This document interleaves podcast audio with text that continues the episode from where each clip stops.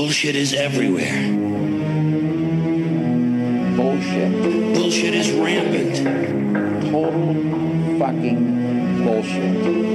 Bullshit. It just makes no fucking sense. I mean, it's just bullshit. Fuck. Bullshit. This is bullshit. I want you to get up right now and go to the window, open it, and stick your head out and yell, I'm as tired as hell, and I'm not going to take this anymore! Welcome back to The Bullshit Filter, The War on Drugs, episode 3.23. How you surviving Hurricane Florence there, Papa Bear? Doing okay. I mean, we've got some wind, some rain, some clouds. So, but overall, it's God has blessed me, and it's only grazing us. However, everything here, the ground is so saturated that it wouldn't take much for a tree to fall, for power to go out, the internet to go out, for a tree to fall on me. So there's still a little element of danger, and that just spices everything up for me. Just knowing that I could die live on this show, that's pretty exciting. Is it true that there are sharks in the hurricane now? I saw that on the news. Yes, and that's based on science. Science fiction movies, but it is real. So if you do get sucked up, make sure you bring your Batman shark repellent spray. Everything will be okay. On the other hand, I heard President Trump said that the hurricane is fake news and the Democrats invented it to make him look bad. Yeah. Truth to that, Ray, on the bullshit meter? How do you rank that one? I'm sure they did what they needed to do by blessing the rains in Africa to make it come our way. The hurricane is real, but it is Democrat generated. So partial truth on that one. All right. Well, last time when we ended the bullshit filter last week, we got up to the governor of Texas, Buford T. Justice, a.k.a. Willie Clements, the first Republican governor in 105 years in Texas, launched his war on drugs. Yeah. And he appointed the richest businessman in Texas at the time, Ross Perot, i.e. the most qualified, to lead it. You told me off air you had a story about Willie Clements that you wanted to share with the just peeps. An addendum just to show how self-serving all politics are, and you should never believe anything you hear. So like you said last week, he was the first Republican elected since Reconstruction, I think 120 years, something like that. And he is going to want to run again as governor. But obviously it's an anomaly that he has been elected. He's a Republican. He's been elected. So he's got to think of some way to get in good while he is governor. And so a part of this war on drugs has absolutely nothing to do with the welfare of the people of Texas, the great people of Texas. He basically puts this together so he can use it to ingratiate himself to all different levels of government within Texas. So he's talking to his aide, and it says, Governor Clements' administration implemented a strategy aimed at building a political coalition that could threaten Democratic dominance by focusing on crime and punishment. Clements' general counsel told the governor, I see no downside to you politically in backing these law enforcement issues that will gain you the respect and appreciation of almost everyone connected with law enforcement throughout the state, literally touching every local city council, commissioner's court, district attorney's court office, all principally held by the Democrats. So I'm going to do this because everybody else is doing it. We can spend a lot of money. We can get a lot of power. It makes the police happy. But this is also self-serving for me because everybody will know where all this money came from me. And so when I run for re-election, hopefully they'll remember that. So good and bad, he doesn't get elected again, but after someone else comes in, he is then elected in the next term. So it does pay off for him. He's one of the few people who in Texas who's actually been elected more than once governor. So again, it was all about taking care of him, and in a delayed way, it does work, and this is all self-serving for him. Self-serving politicians. Who would have thought? Shocked.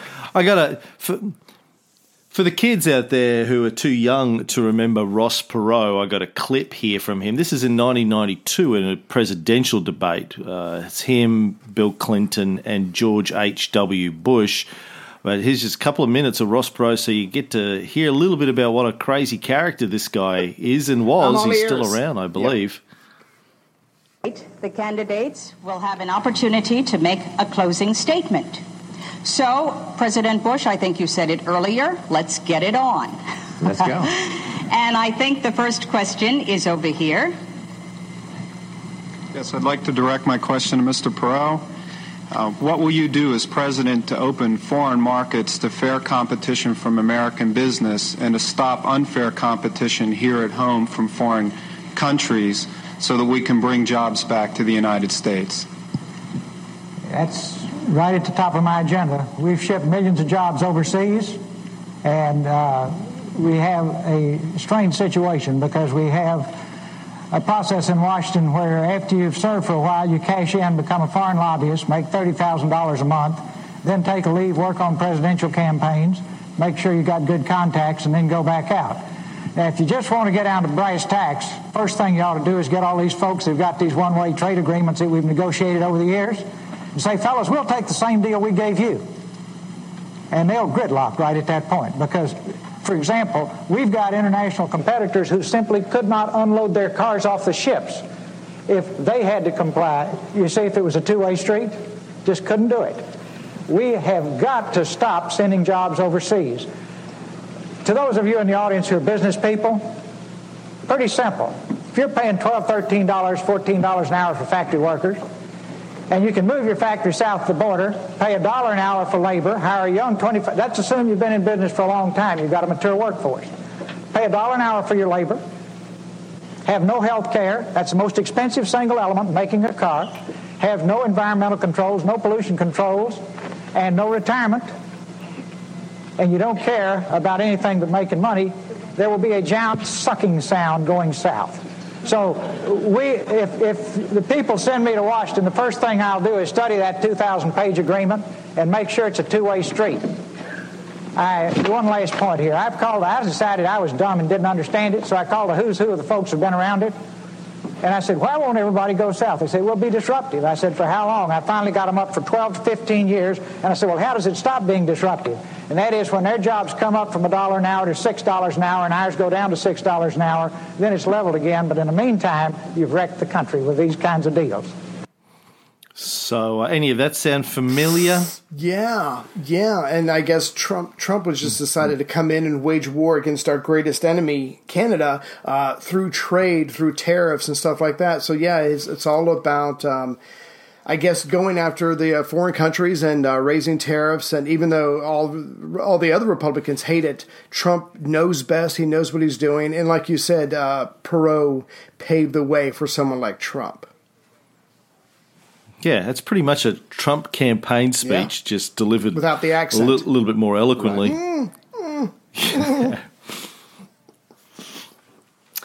Right. So, as we said last time, Willie Clements, the Texas governor, decided to make Ross Perot the head of his war on drugs. Didn't tell Ross Perot, who was mightily pissed. But then the media started running around saying, oh, Perot's going to suck at this job. And he was like, oh, yeah, you watch, boy. And he ended up taking it seriously. He ended up putting on a road show throughout Texas, holding, like town meetings and PTA meetings, Lions Club lunches, ladies' auxiliary teas. Wow. And I have no idea what a ladies' auxiliary tea is. I know what an auxiliary is in the Army. Are these like female armies that are supporting the Army? Auxiliary troops? I know what auxiliary it is, and I know what auxiliary is, and I know what tea is. But when you put the two together, I just think it's the precursor to an orgy. But again, I'm not from Texas. I don't know. According to Merriam-Webster, a ladies' auxiliary is an organization of women that is auxiliary, usually to a men's fraternal or social organization. Second-class citizens. So you, the men have an organization. The women just sort of, they make tea for the men for when they're finished. get their slippers and cigars ready, I guess. That. Anywhere he could get in front of concerned parents, Ross Perot would go and give a big dog and pony show to warn them about the horrors of marijuana. Now, I thought it was interesting that he pulled together a team, which we'll go into some of these people later, but Ross Perot not only put on this dog and pony show, he paid for the whole thing out of his pocket, which I think the governor was expecting him to do. So he would go on first, and he would talk about making all these laws against drugs and drug possession a lot tougher. And then a man named Carlton Turner, who we're going to get into, would go on there. And this guy's actually got a master's degree. He knows more about the fundamentals of marijuana than anybody else. And he would go on there with a straight face and talk about all the horrors of pot, of marijuana use. And then there's a lady, I don't know how to say her name, Shukard. I'm not sure to say her name, but I guess she was a concerned parent from, I think, maybe Atlanta, and she would talk to them about how to organize parents, how to how to attack the commercialized teenage drug culture. And like you said, it would be boom, boom, boom. They had this 1, 2, 3 hit, and so people would get a message. They would get scared through Carlton, and then they would realize, and then they would be told how to go about attacking this. Through the activist, the young lady. So again, this was a very effective thing. They're all over Texas. Ross Perot is well known, and like you said earlier, he gets thousands of people, a lot of mothers to line up behind him. And when you have mothers on your side, that is a force of nature in itself.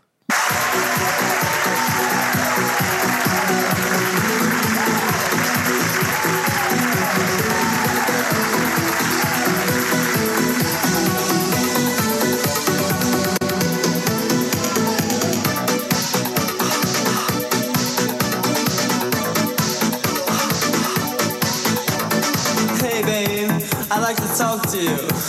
How's about coming back to my room for a little boom boom? You keep coming to me. I can dig a dynamite. No way you move. Get in the groove. You're driving me crazy. Crazy for you. Second time you move feet. It's fine for us to boom boom. You can come get close to me and feel the burning fire. All the time you got me. It's fine.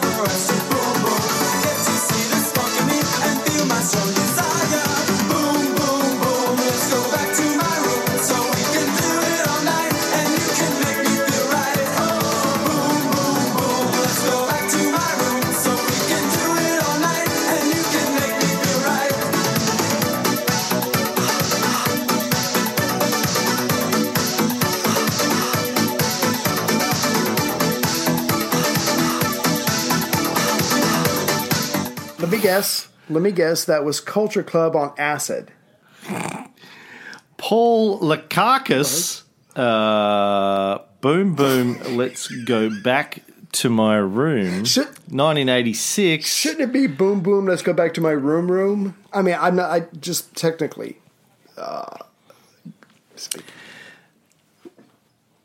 Little known fact about Paul Lekakis. Yeah. Little known fact.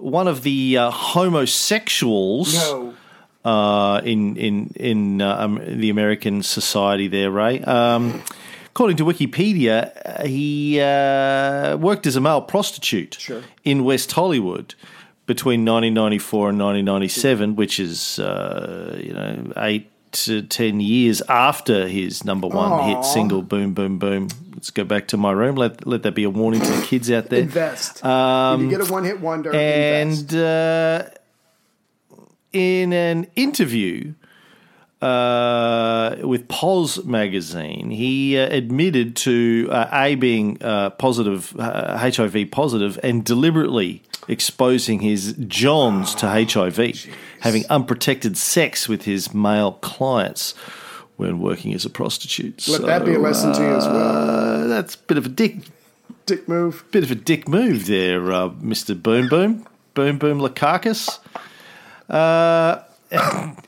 Yeah. Anyway, yes, the Boom Boom Boom Roadshow, they called it. I think he was part of the roadshow.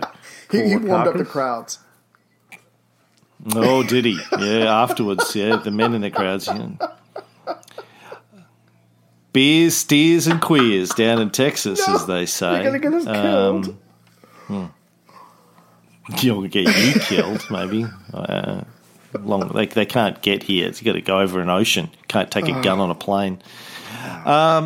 Carlton E. Turner, you mentioned. Yeah. So he was one of the guys on the roadshow. Now, he was a scientist who had been the director of the federal government's marijuana project. Wow. Now, I didn't know the federal government had a marijuana project. I got excited about it when I heard about it, but apparently what they would do is they would grow cannabis sativa plants, process the plant material into marijuana, smoke a lot of it to make sure that it worked, and then they would supply the rest of it as standard research marijuana to researchers around the world. Ah. So they could research it, write extensive scientific reports, which governments around the world could then put in the shredder and say, "Yeah, we don't want to know that. Jesus, that doesn't fit the agenda." Right now, Carlton E. Turner was and is still to this very day, from what I can tell, extremely anti-marijuana. In 2016, he wrote an article for the American Center for Democracy. Right off the bat, when I hear about an organization called the American Center for Democracy, I automatically assume it's a fascist, extreme right-wing organization. You might as well just call yourselves American. Just call yourself the American Fascists if that's what you're going to call yourself. Like, you're not fooling anyone with a name like that. Yeah. Anyway, he wrote an article in 2016, Mr. Turner, that says, "The fact is that marijuana is a dirty drug with so many different side effects that it will never pass the required safety and efficacy testing for medicine. Marijuana can contain over 700 individual chemicals, and when smoked, the number of chemicals expands to the thousands. The smoke contains 50% to 70% more cancer-causing compounds than tobacco," which was a huge surprise to Donald Tashkin of the University of California, who we've mentioned before. He's the pulmonologist who has studied marijuana for 30 years and today says, it's fine. It's not bad. Quite frankly, I was surprised, he said. We expected it when we did our studies that it would be really bad, and it's not at all. So, in fact, it's probably good for you. So, Carlton E. Turner is full of horseshit, basically. Right, but here's what I don't get. This guy, he was born in Alabama in 1940. He's got a master's and a doctoral degrees in organic chemistry. He, at the time that we're talking about, late 1970s or whatever, he's one of the leading experts of this nation on the botany and pharmacology of marijuana.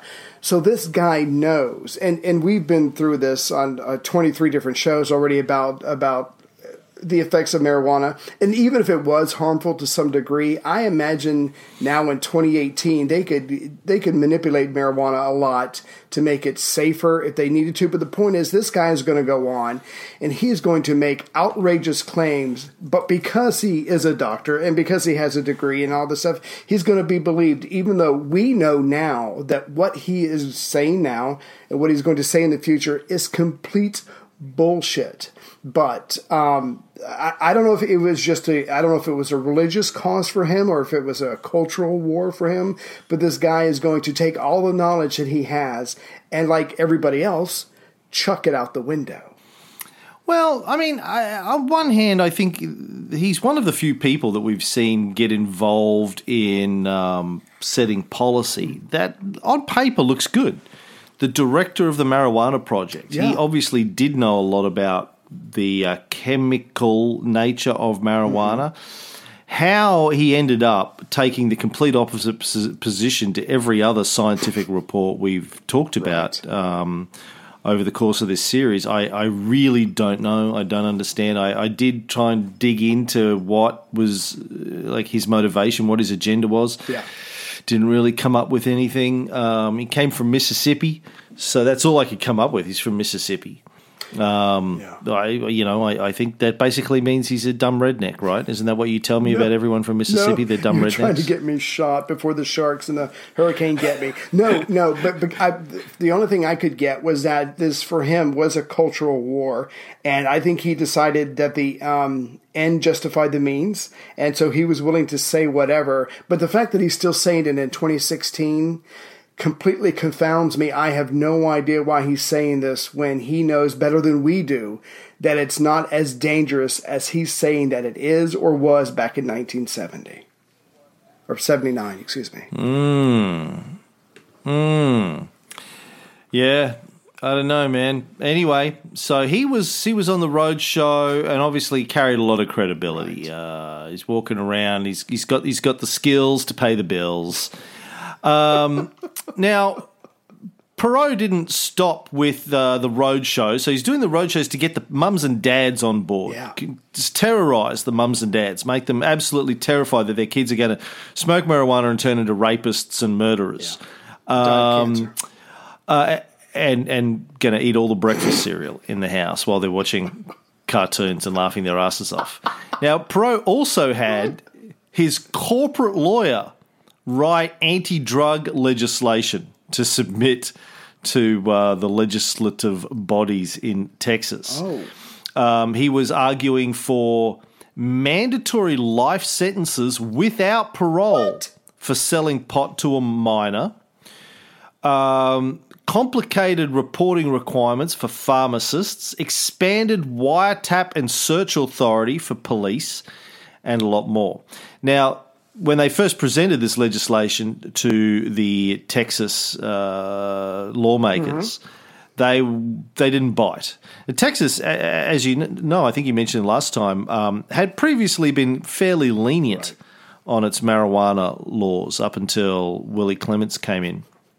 So they were like, nah, we don't think so. So what did Perot and Turner and Shukard do, Ray? I think you're referring to the Three Amigos. What they did was so sly and so devious. It's fucking brilliant. What they do is they take their show, or they take a version of their show, and they have this party or the soiree or whatever, and they invite the wives of the male legislator members of the Texas Congress, and they give him the thing. They give him the stats. They scare the shit out of him, whatever, and they get him all on their side. And this is right before the legislature convenes in 1980. So if a man tells you no, and then you go to his wife and she says yes from a female trumps a no from a male. And so all these guys are going to get an earful from their wives, and that shit works. And all of his things that he had his corporate lawyer put together passes the legislature. Okay, amigos, this is it. Ned, big smile, Dusty. Just relax and have fun with it. I'm just going to have fun with it.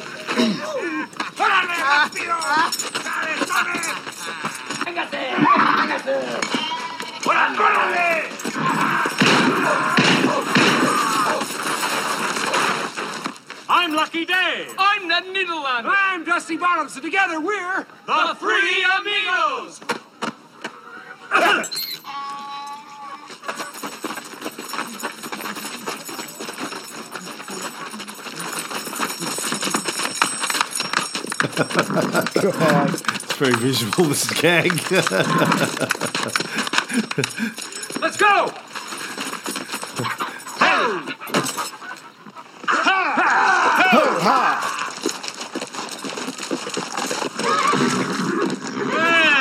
Slime-eating dogs, you scum-sucking pigs, you sons of a motherless goat.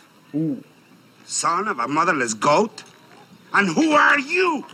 Wherever there is injustice, you will find us. Wherever there is suffering, we'll be there.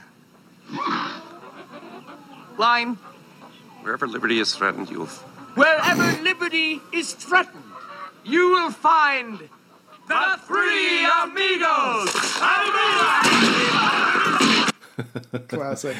That old great Hollywood trope about a bunch of actors who think they're acting, but they're really in a real situation, and they... But it works out. Have to get out of it. Yeah. It's good Hollywood trope. It's been done quite a few times. Right. So they go and they pitch the wives. So they get the wives to put pressure on the husbands. Sneaky fuckers, really. That's a sneaky fucking tactic. Got to hand it to Ross. He's a sneaky little fucker with big ears. He tells the legislators at a press conference this morning, I'm trying to do my best Texan now, you're either for us or against us. No, I can't do Texas. You got to do a high voice. You got to do high. Oh, that's good. Very good. Yeah, no, that's a good Ross Perot. And his legislation passed. Yes. So that's how the War on Drugs took another turn. Started with H. Ross Perot in Texas, manipulating the wives and the parents. Now, something else happened which is fascinating, and it ties into contemporary events a little bit. On September 28th, 1980, the Washington Post ran a one-page story depicting the life... Sorry, a page one story, not a one-page story. I guess they're different things. A page one story on the life of a little black 8-year-old boy called Jimmy, who they said had been a heroin addict since the age of 5. Wow. Now, it was written by a staff reporter, Janet Cooke, who was a black reporter. Right. The story was called Jimmy's World. Jimmy! And she described the needle sliding into the baby smooth skin of his thin brown arms like a straw into a freshly baked cake. Oh, and that's... Now, go ahead. I'm going to ask, why would you stick a straw into a freshly baked cake? I mean, can you suck the insides out of the cake with the straw? If there's something inside the cake, like I guess fruit or jam, maybe. I've never inserted anything, and I'm not bragging. I've never inserted anything except for a fork into a cake, so I don't know. This is beyond me. You've never stuck your dick into an apple pie? A pie, yes, but you said cake. My lawyer heard you say cake. Cake. The story, the article went on to talk about Jimmy's mother watching her live-in lover plunging a needle into Jimmy's arm. And she talked about the violence and the rapes in the neighborhood, all this kind of stuff. Very, very vivid. Yeah. And it was so disturbing, this story, that the mayor, Marion Barry, at the time, launched a citywide search for the boy, ordering police and teachers to inspect the arms of every child in the District of Columbia, and he offered a $10,000 reward for Jimmy's whereabouts. Now, just between you and between you and me, are you allowed to check the arm of every child in school? Does that violate something? I mean, you certainly want to check to see if they're doing heroin or whatever, like Jimmy. But I was just wondering about that. Is that against any law? I really don't know. I don't know either how the framers of the Constitution felt about arm checking. The right to bear arms and not have your arms checked for needle marks. Let me read a little bit of this story from the Washington Post. Jimmy is 8 years old and a third-generation heroin addict, a precocious little boy with sandy hair, velvety brown eyes, and needle marks freckling the baby smooth skin of his thin brown arms. He nestles in a large beige reclining chair in the living room of his comfortably furnished home in southeast Washington. There is an almost cherubic expression on his small round face as he talks about life, clothes, money, the Baltimore Orioles, and heroin. He's been an addict since the age of 5. His hands are clasped behind his head, fancy running shoes adorn his feet, and a striped Izod T-shirt hangs over his thin frame. "Bad, ain't it?" he boasts to a reporter visiting recently. "I got me 6 of these." Jimmy's is a world of hard drugs, fast money, and the good life he believes both can bring. Everyday junkies casually buy heroin from Ron, his mother's live-in lover, in the dining room of Jimmy's home. They cook it in the kitchen and fire up in the bedrooms. And every day Ron or someone else fires up Jimmy, plunging a needle into his bony arm, sending the 4th grader into a hypnotic nod. Jimmy prefers this atmosphere to school, where only one subject seems relevant to fulfilling his dreams. "I want to have me a bad car and dress good and also have me a good place to live," he says. "So I pretty much pay attention to math because I know I've got to keep up when I finally get me something to sell." Jimmy wants to sell drugs, maybe even on the district's meanest street, Condon Terrace, SE. "And someday deal heroin," he says, "just like my man Ron." Ron, 27 and recently up from the South, was the one who first turned Jimmy on. "He'd be bugging me all the time about what the shots were and what people was doing, and one day he said, 'When can I get off?'" Ron says, straight out of a Tarantino film, leaning against a wall in a narcotic haze, his eyes half closed, yet piercing. "I said, 'Well, shit, you can have some now, boy.' I let him snort a little, and damn, little dude really did get off." 6 months later, Jimmy was hooked. "I felt like I was part of what was going down," he says. "I can't really tell you how I feel. You never done any? Sort of like them rides at King's Dominion. Like as if you was to go on all of them in one day. It'd be real different from Herb.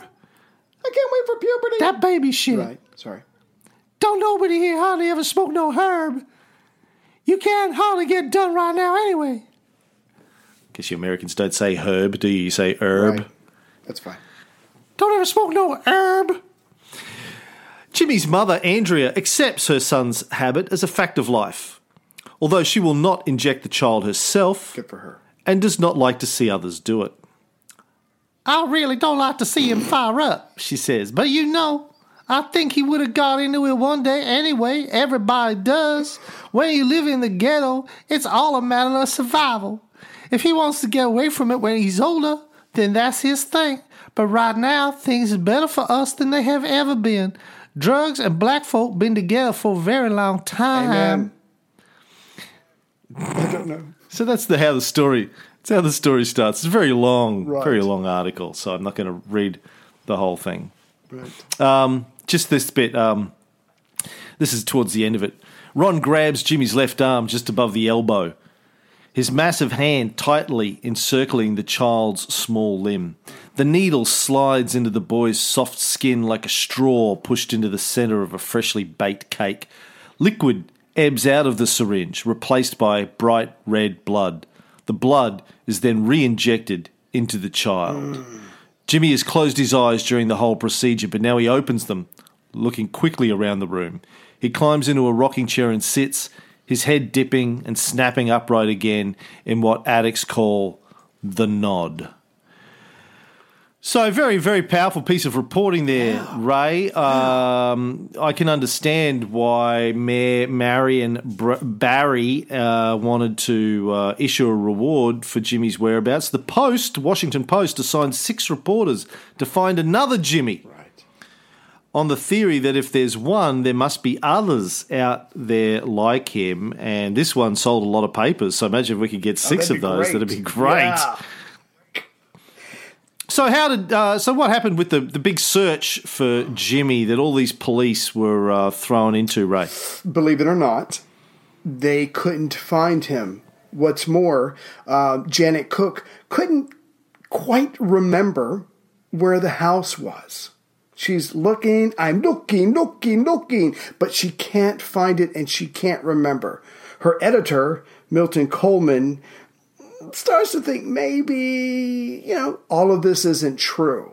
But they left it alone. Like you said, they sold a lot of papers. But if she did lie, then let's just let this thing go. So they let it go. Everything's fine and dandy. Except 6 months later, the Pulitzer Prize Committee comes around asking for nominations. Now the paper has to make a decision. Do we not submit her article, which everybody will wonder why, or do we and compound a quite possible lie? What should we do? And, the assistant managing editor of the Washington Post at the time decided they just doubled down, even though they had suspicions that she may have made up the story. We'll double down. Right. In for a dime, in for a dollar, he said. And the name of that assistant managing editor was, Ray? Bob Woodward. Bobby. Surely not the Bob Woodward, Ray. Surely not the Bob Woodward of All the President's Men, Breaking the Watergate, and his latest book on Donald Trump, Fear, that's doing the rounds at the moment. He was... Must be another Bob Woodward. You would think that. However, he was younger. I'm sure there were politics and pressure involved. And let's be honest, it's not his writing. It's somebody else's, so fuck her. So... Like you said, he says, you know what, we're kind of stuck unless we want to tell the truth, and why would we do that? We've got to submit her article to the committee. And they do. Yeah, they not only submit it for a Pulitzer, but it wins the Pulitzer Prize for reporting that year. Yeah. Right after it won the Pulitzer Prize, Janet Cooke confessed that she had made it all up. Right. And they returned the prize. But yes. But at least it won it. Did I ever tell you that time I won a Pulitzer Prize? I had to give it back. Yeah, but I had to give it back. Won that thing straight up, yo. Yeah. Now, yeah. Yeah.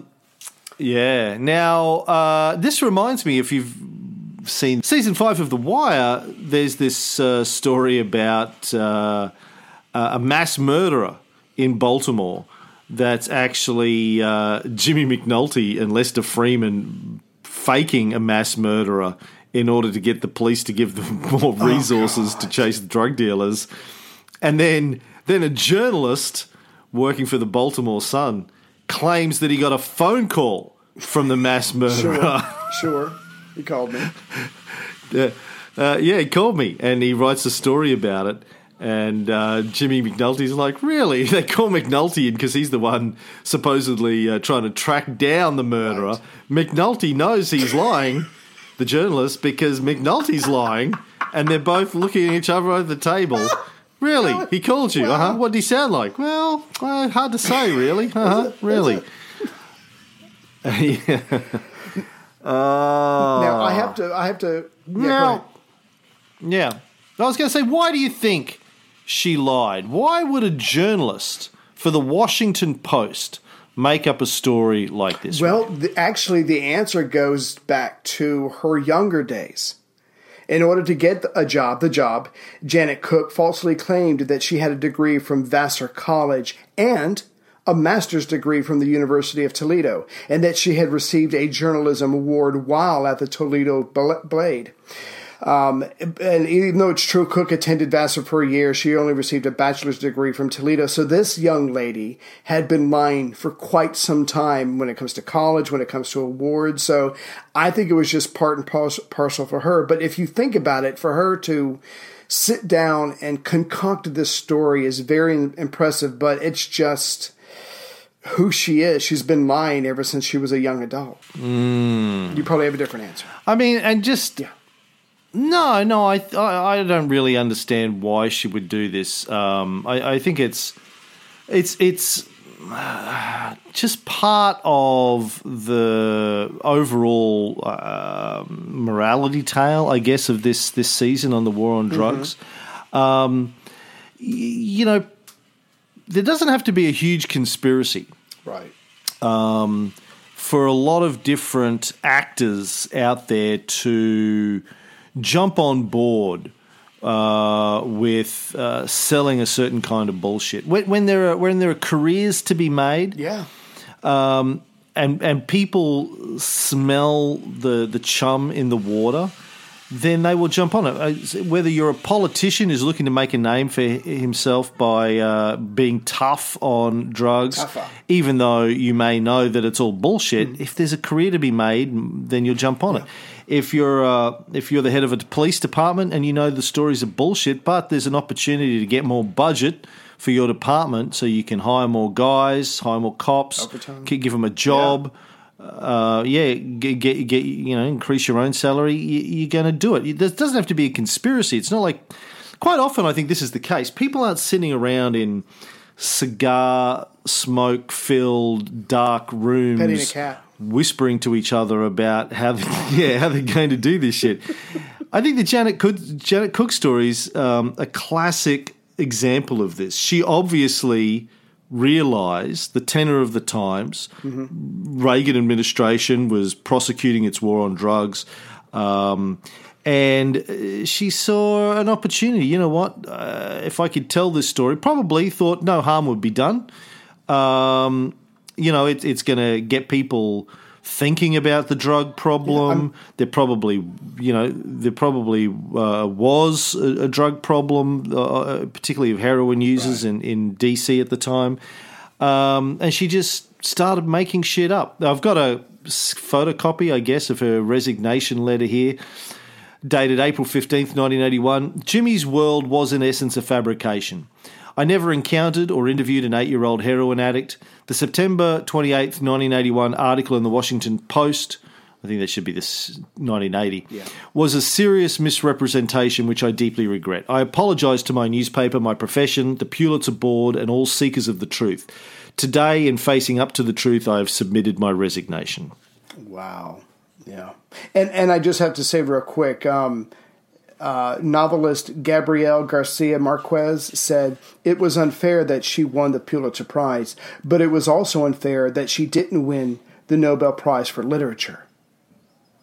Obviously, she can make up a good story. Yes. So he was like, you know, yeah, she should have won that.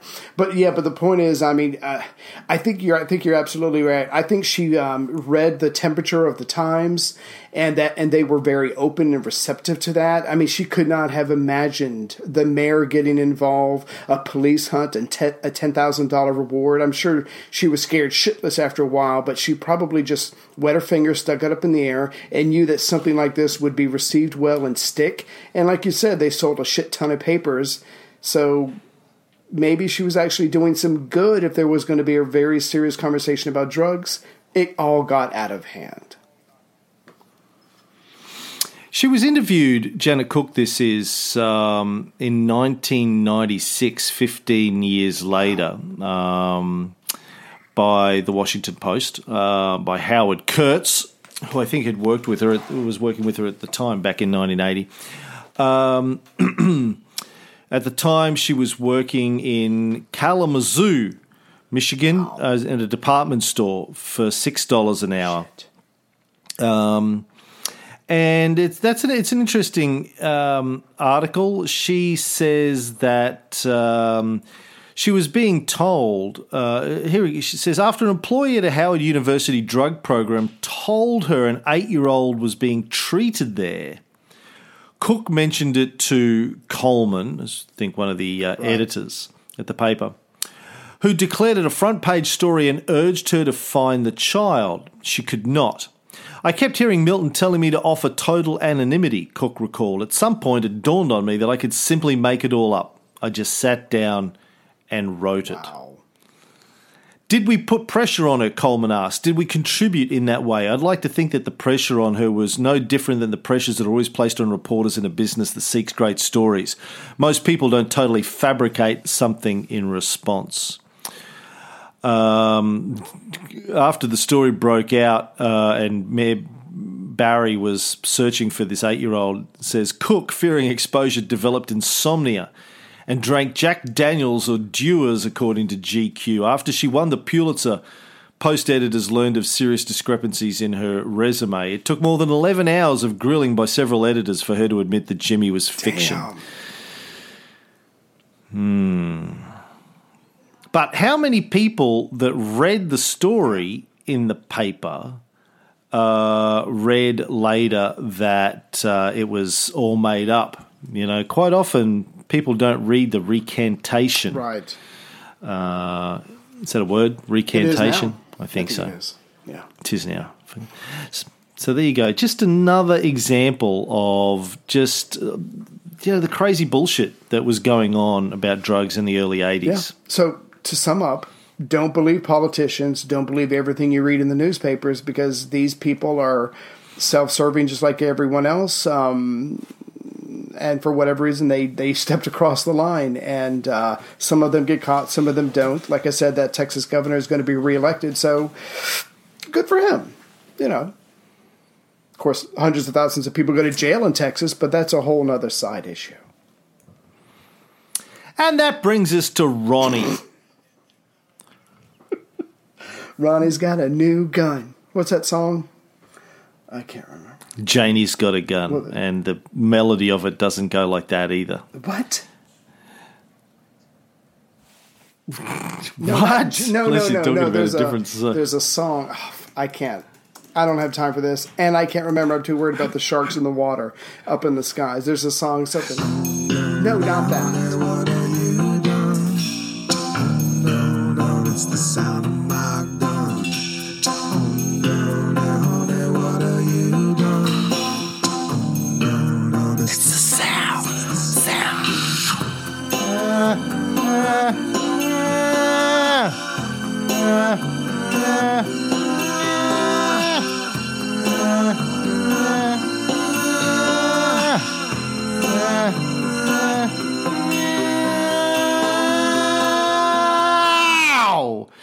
Haven't heard that song in fucking years, man. Thanks for reminding me. Great song. There was a band in the 80s called Escape Club, and they had a song called Wild Wild West. And there's a line in it that Ronnie's got a new gun. It's talks about nuclear war. I'm looking at the lyrics now. But that's what I was thinking of, so sorry. A little too obscure. Jaden, huh? Look, it's only a couple more word that. I mean, I got some my own. I'm going to put something. Wicked wild west. Jim West, Desperado, Rough Rider. No, you don't want nada. None of this. Six gunning this, brother running this. Buffalo Soldier. Look, it's like I told you. Not that one. No, it says 47 heartbeats beating like a drum. Go live it up. I used to live downtown, 129th Street, Convent. Everything's upbeat, parties, ball in the park, nothing but girls after dark. We chill, nobody gets ill in the place. We cover a hill, but if you try 'em, that's when they will get wild. But they don't fight, they kill at the Wild Wild West. Wild Wild West. Not cool, no, Mo D. This one, the Escape Club.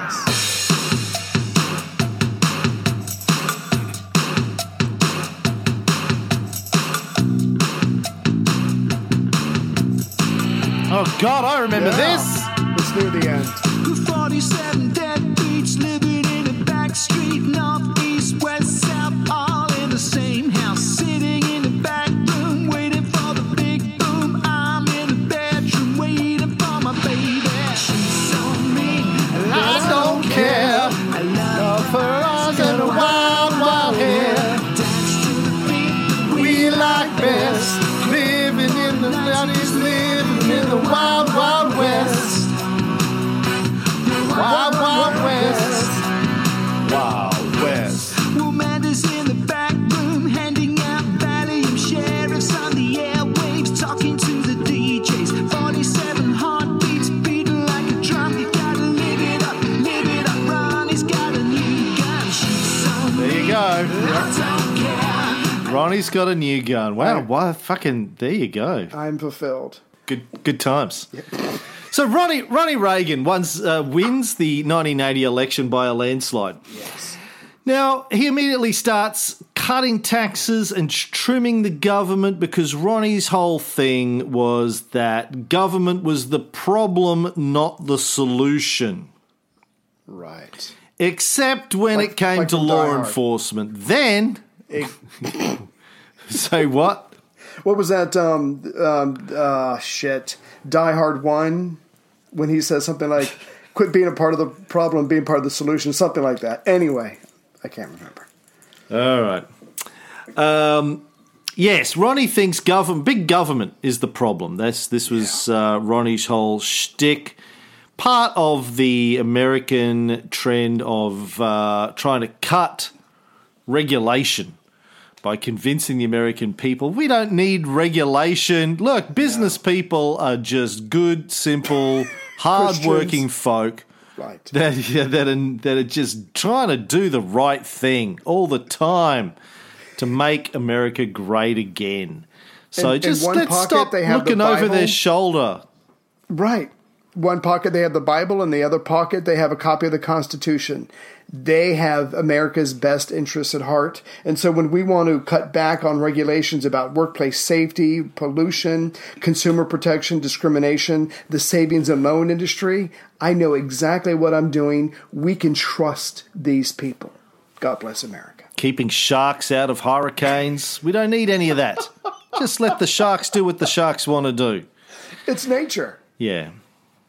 Except when it came to law enforcement. One of his guys got a bit carried away and suggested they trim a couple of thousand people out of the 54,000 employees at the Justice Department, and Reagan was like, whoa, Nelly. Whoa.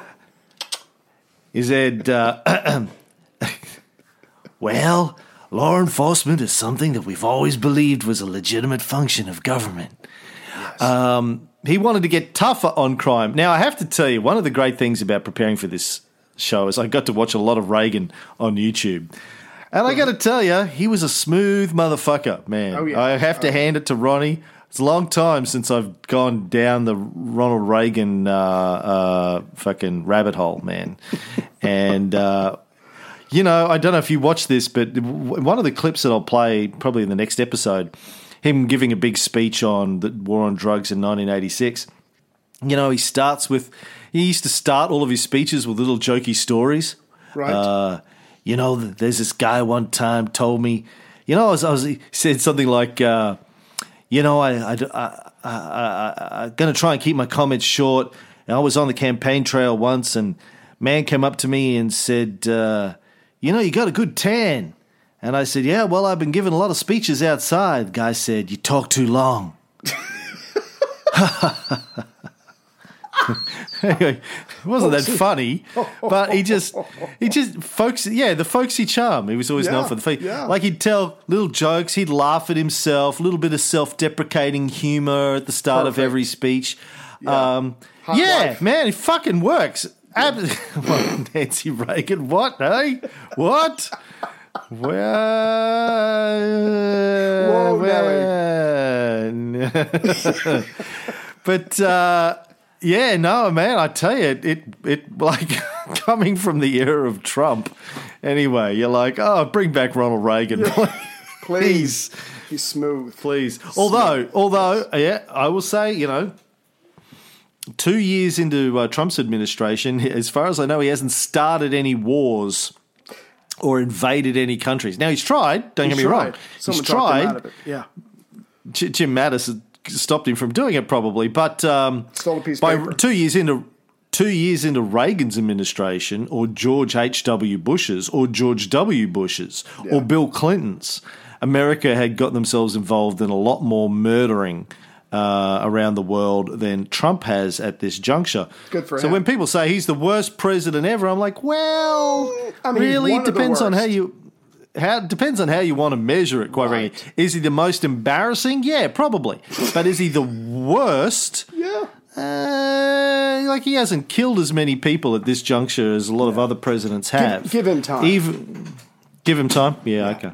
But see, here's the other part for me, and I know you've read this material as well because we have read books, and we apologize for that. But Reagan wanted cabinet-level people whose goal was to get rid of their own departments. I mean, he wanted everything cut because if you think about it, his mentality was this. Look, criminals aren't criminals because of society. They're criminals because they're bad people. You have good people and you have bad people. So wasting all of this money on social programs is not only a waste, but it's missing the mark. You are either good or you're bad. And so we can have stuff like RICO. We can have John Mitchell's drug laws back from Nixon. We can be seizing people's property and their homes and their bank accounts and their legitimate businesses and their family stuff. It doesn't matter. He's still considered the American government soft on crime. We don't need all this stuff. Let's cut. Because like you said, the government is the problem and not the solution. And that's the mentality that's going in. And the people that worked for Reagan believed this. They agreed with it, and they took it very seriously. And as we're going to see later in the show, I think it's in the show, maybe the next one, there are some massive cuts to social programs and spending increases for things like the Justice Department. Yeah, I've got a clip that I'll play in the next episode of Ronnie talking about the cause of crime from one of his speeches. Yeah, but he's decided he's running on a law and order, just like Nixon. He's going to get tough and he's going to blame it on individuals. Fuck all this. Society is the reason why people are committing crimes. Bullshit, said Ronnie. It's right. You're either good Christian American or you're not. Now, his wife, the First Lady, Nancy Reagan, she needed an issue.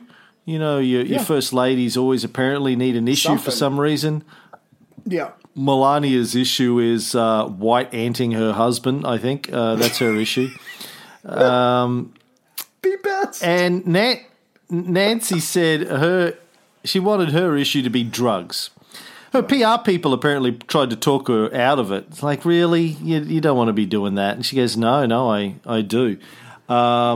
She said that when she and Ronnie were in the movie business, they knew lots of people who used drugs, and they decided it was a big problem. Mm. Now, I've got a clip of Nancy and Ron. This is from a little bit later in there. It's like a couple of years later, but I want to play this clip because it's insightful to hear her talking about the problem of drugs. Because the message this evening is not my message, but ours. Despite our best efforts, shortages of marijuana are now being reported. From the early days of our administration, Nancy has been using marijuana on a daily basis, and her personal observations and efforts have given her such dramatic insights that I wanted her to share them with you this evening. Nancy? Thank you. For 5 years, I've been traveling across the country, learning and listening, and one of the most hopeful signs I've seen is this new drug crack. Each time I meet with someone new, I yearn to find a way to help share the message that drugs open your eyes to life, to see it in the vivid colors that God gave us as a precious gift to his children. I think you can see why Nancy has been such a positive influence on all that we're trying to do. The job ahead of us is very clear. Nancy's personal crusade to expand the use of smokable cocaine, otherwise known as crack, should become our national crusade. Our young people are helping us lead the way. Not long ago in Oakland, California, I was asked by a group of children what to do if they were offered drugs. Say yes, I answered. Soon after that, those children in Oakland formed a Just Say Yes Club, and now there are over 10,000 such clubs all over the country. Drugs are the mightiest force for good that we know. Many of you may be thinking, well, drugs don't concern me, but it does concern you.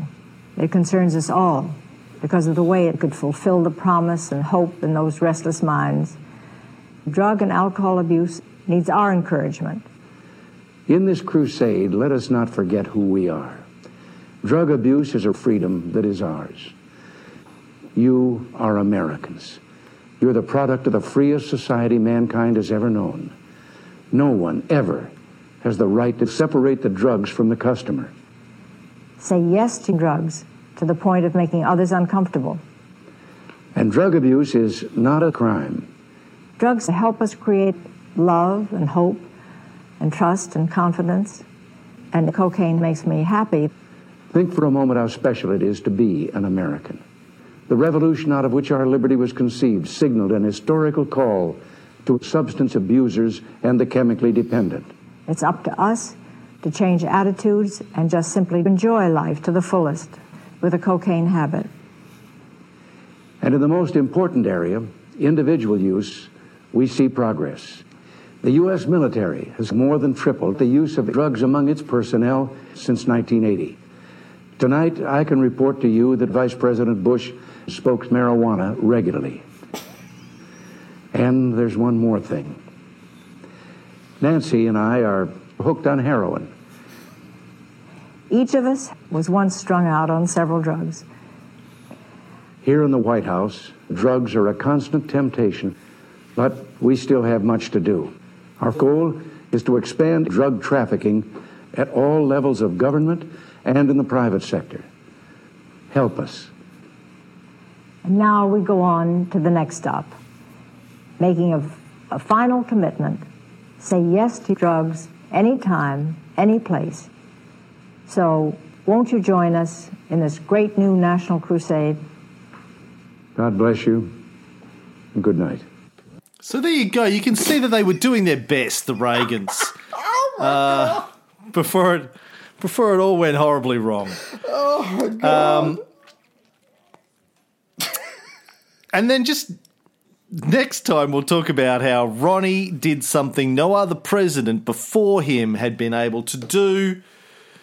Mm-hmm. He injected crack into his eyeballs. No, he got the FBI to agree to get directly involved in the war on drugs. But that, my friends, is next week's episode. Thank you, Ray. Thank you.